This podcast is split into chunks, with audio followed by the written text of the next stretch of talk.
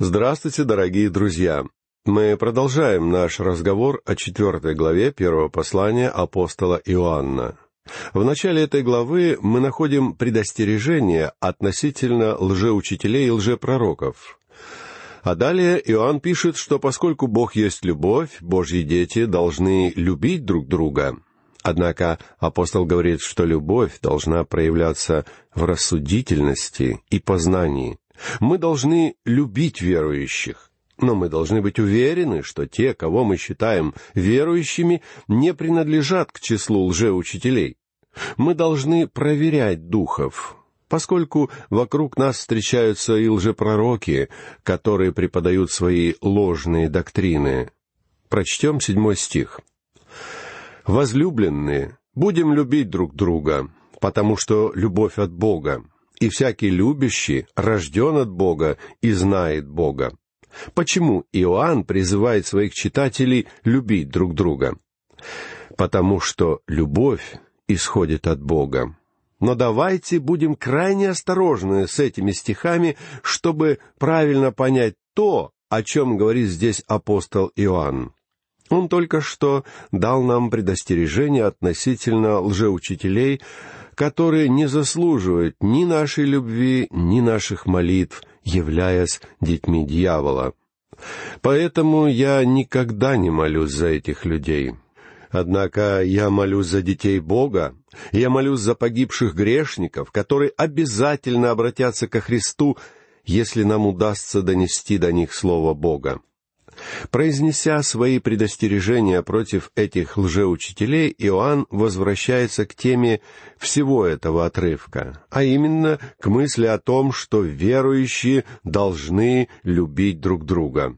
Причем, позвольте мне вновь заметить, что когда в данном отрывке идет речь о любви, используется вовсе не слово «эрос». Иоанн говорит не о какой-то чувственной любви, на протяжении всего этого отрывка для обозначения понятия «любовь» употребляется слово «агапе». Это вовсе не какая-то сентиментальная любовь. Это не какая-то чувственная любовь и даже не социальная любовь. Это особая, сверхъестественная любовь. Это та любовь, которую может вложить в наши сердца Святой Дух. И только Дух Божий может сделать ее реальной для нас.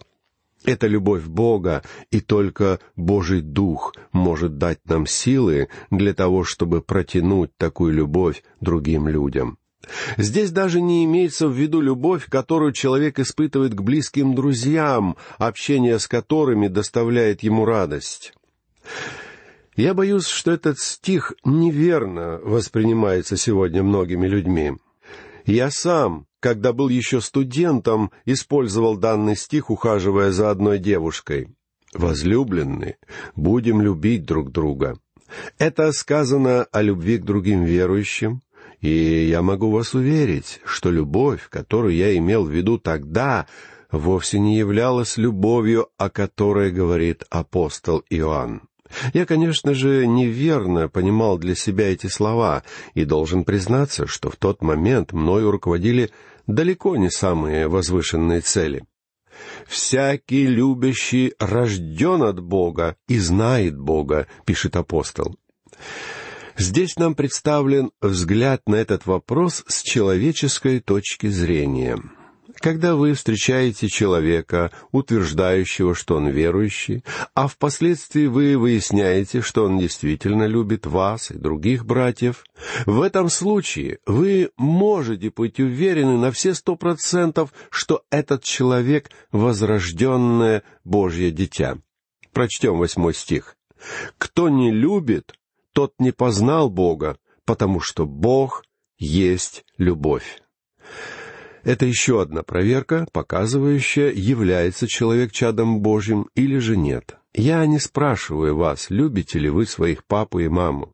Я не спрашиваю вас, любите ли вы свою жену, своего мужа или своих детей. Я даже не интересуюсь, какие у вас взаимоотношения с вашими родственниками. Разговор сейчас идет вовсе не об этом. Я спрашиваю вас, любите ли вы других верующих?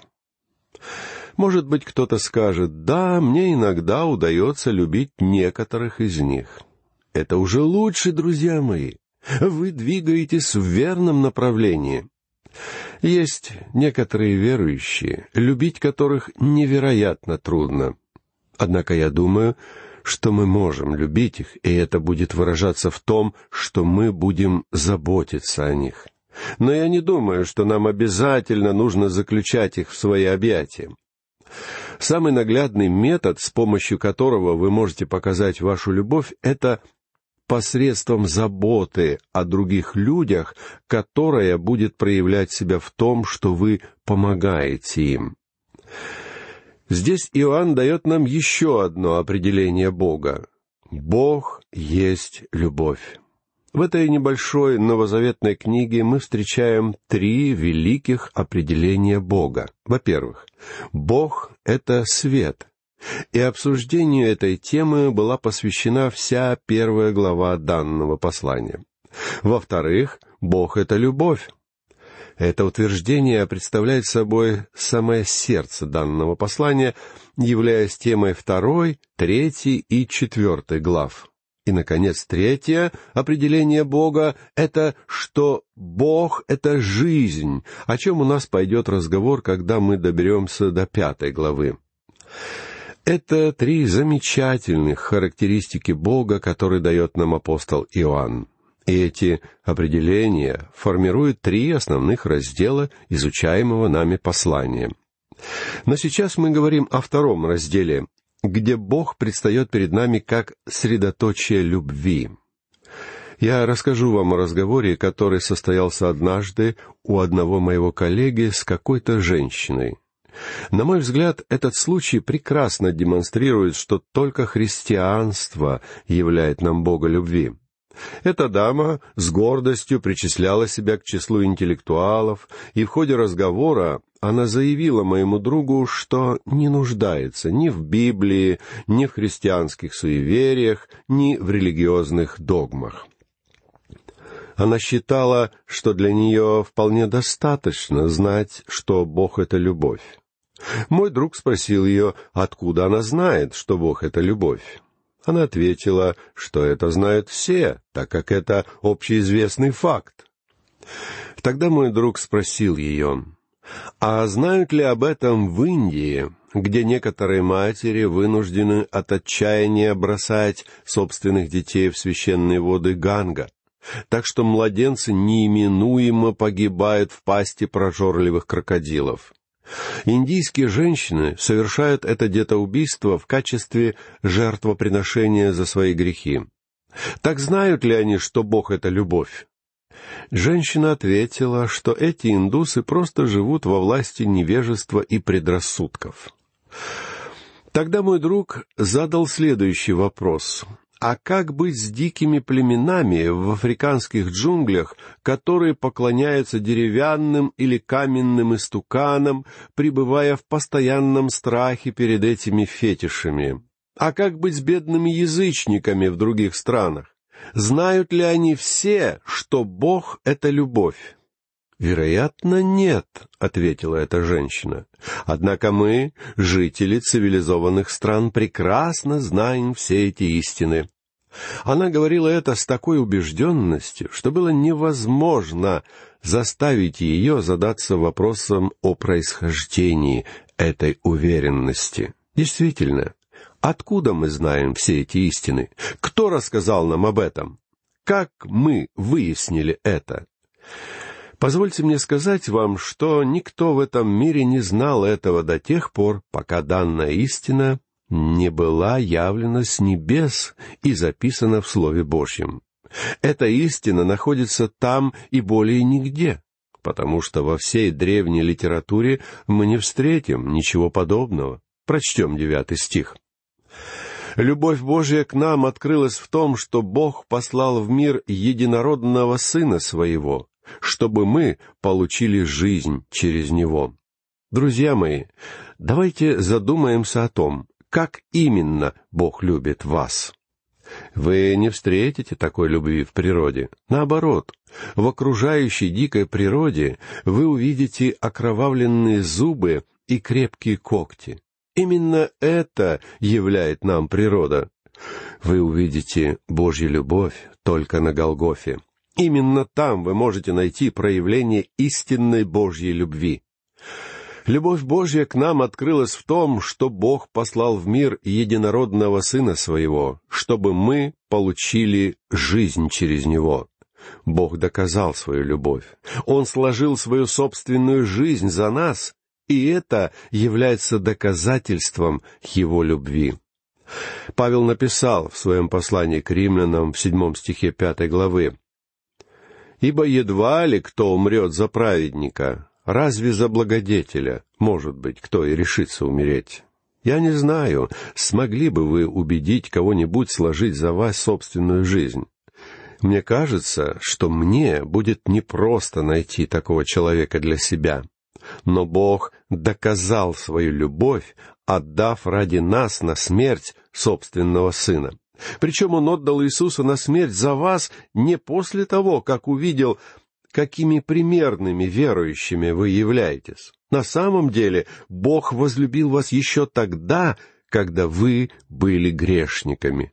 Ибо Христос, когда еще мы были немощны, в определенное время умер за нечестивых, пишет апостол Павел в шестом стихе пятой главы послания к римлянам. Бог любит нас. Но Бог свою любовь к нам доказывает тем, что Христос умер за нас, когда мы были еще грешниками, продолжает Павел там же — и объяснение этой любви мы можем найти не в нас с вами, но только в нем самом, потому что мы не заслуживаем никакой любви, а некоторые из нас никогда не смогут заслужить ее. Бог послал в мир единородного Сына Своего. Это еще один стих, к которому любят обращаться те, кто пытается отвергнуть идею о божественности Христа. Когда Иисус Христос был назван единородным Сыном, это означало, что Он имеет уникальные взаимоотношения с Отцом. Он не был сотворенным существом. Да, Бог действительно называет своими сынами сотворенных ангелов, а также Он говорит, что те, кто доверяются Христу, являются детьми Бога. Но о Господе Иисусе Он говорит, что Иисус — это единородный Сын. Любопытно, что то же самое было сказано о сыне Авраама Исааке, как мы читаем в послании к евреям в 17 стихе 11 главы. «Верою Авраам, будучи искушаем, принес в жертву Исаака, и, имея обетование, принес единородного». В то время у Авраама уже родился его первый сын Измаил, а позднее появились и другие люди. Измаил был сыном Авраама в той же степени, что и Исаак. Более того, Измаил вполне мог быть похож на своего отца ничуть не меньше Исаака. Однако Исаак назван единородным. Почему? Потому что он был особым сыном.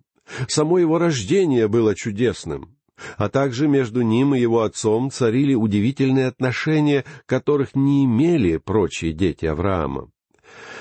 Точно так же и положение, которым обладает в составе Троицы Господь Иисус Христос. Это положение вечного Сына, вечного Отца. Без вечного Сына мы не смогли бы иметь вечного Отца. Бог не является Отцом в земном смысле, который мы обычно вкладываем в это понятие. Бог есть Дух, как сказал сам Господь Иисус. Поэтому единородный Сын — это уникальный и неповторимый Сын своего Отца. Другие Божьи дети, такие как Адам или ангелы, являются детьми Бога по факту их сотворения. Кроме того, некоторые являются Божьими детьми посредством рождения свыше, то есть становясь верующими но один только Иисус Христос является уникальным Сыном Бога. Так что через Него мы получаем жизнь. И также мы можем жить через Него.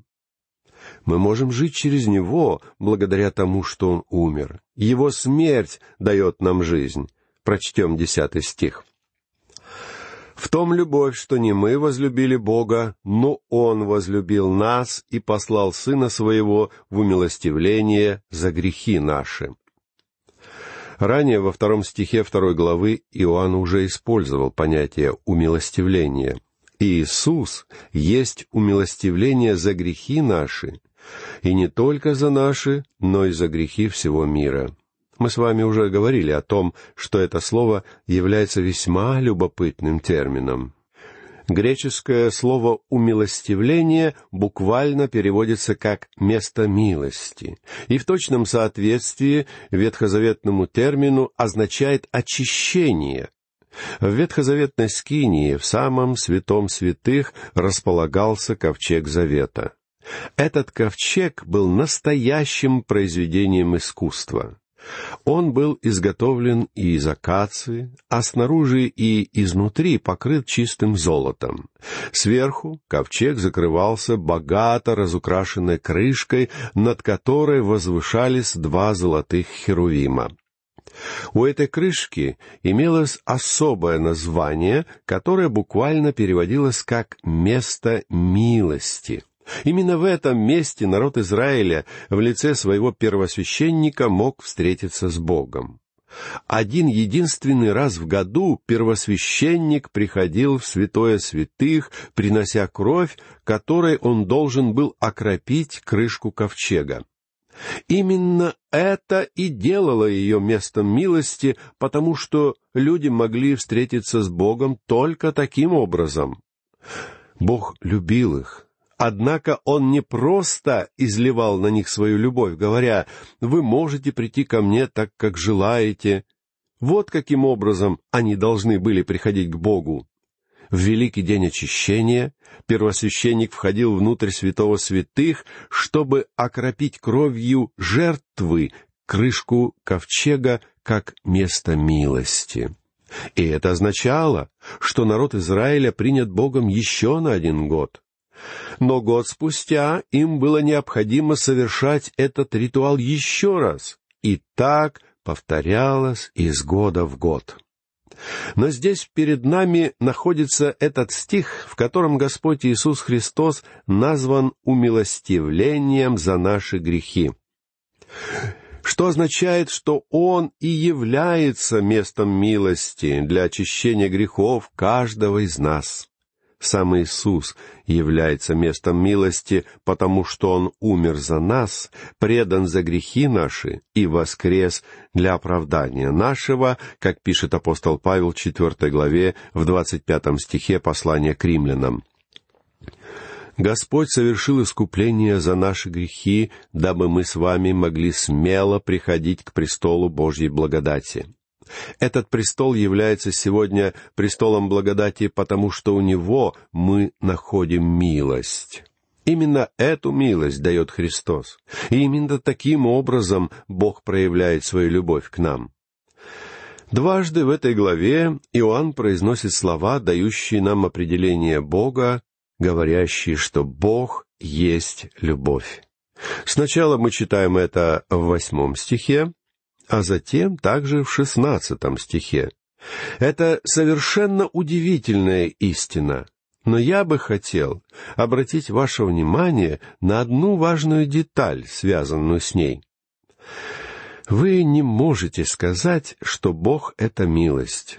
Вы не можете сказать, что Бог — это благодать.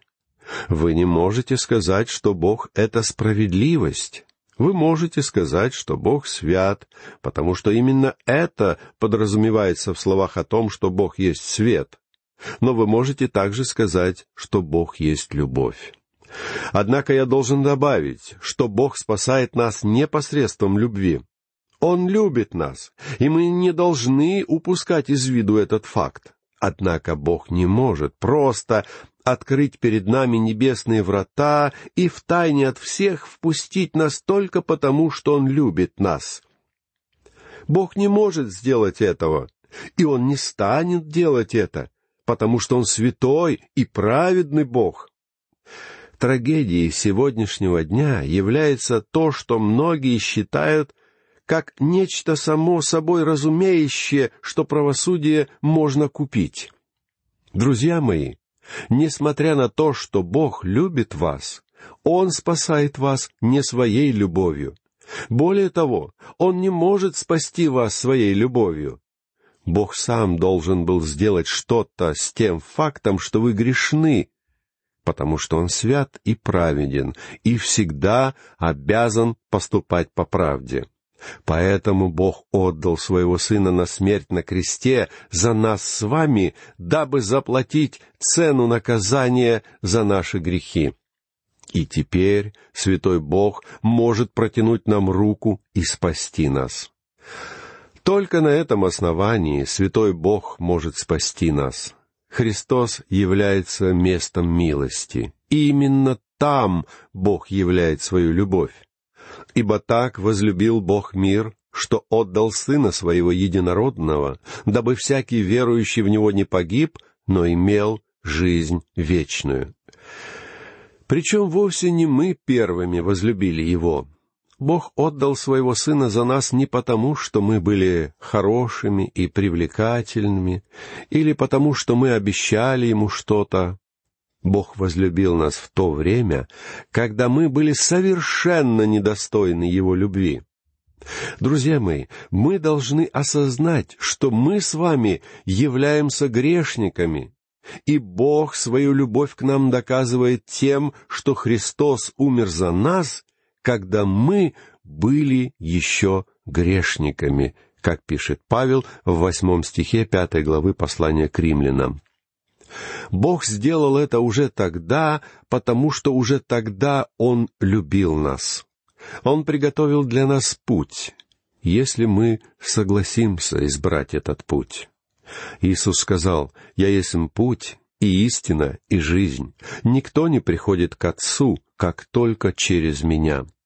Либо вы приходите к Нему Его путем, либо вы вообще никогда не приходите, друзья мои, и совершеннейшая нелепица полагаться, что поскольку Бог — это любовь, в конце концов все будет хорошо, и все люди все равно неизбежно попадут на небеса.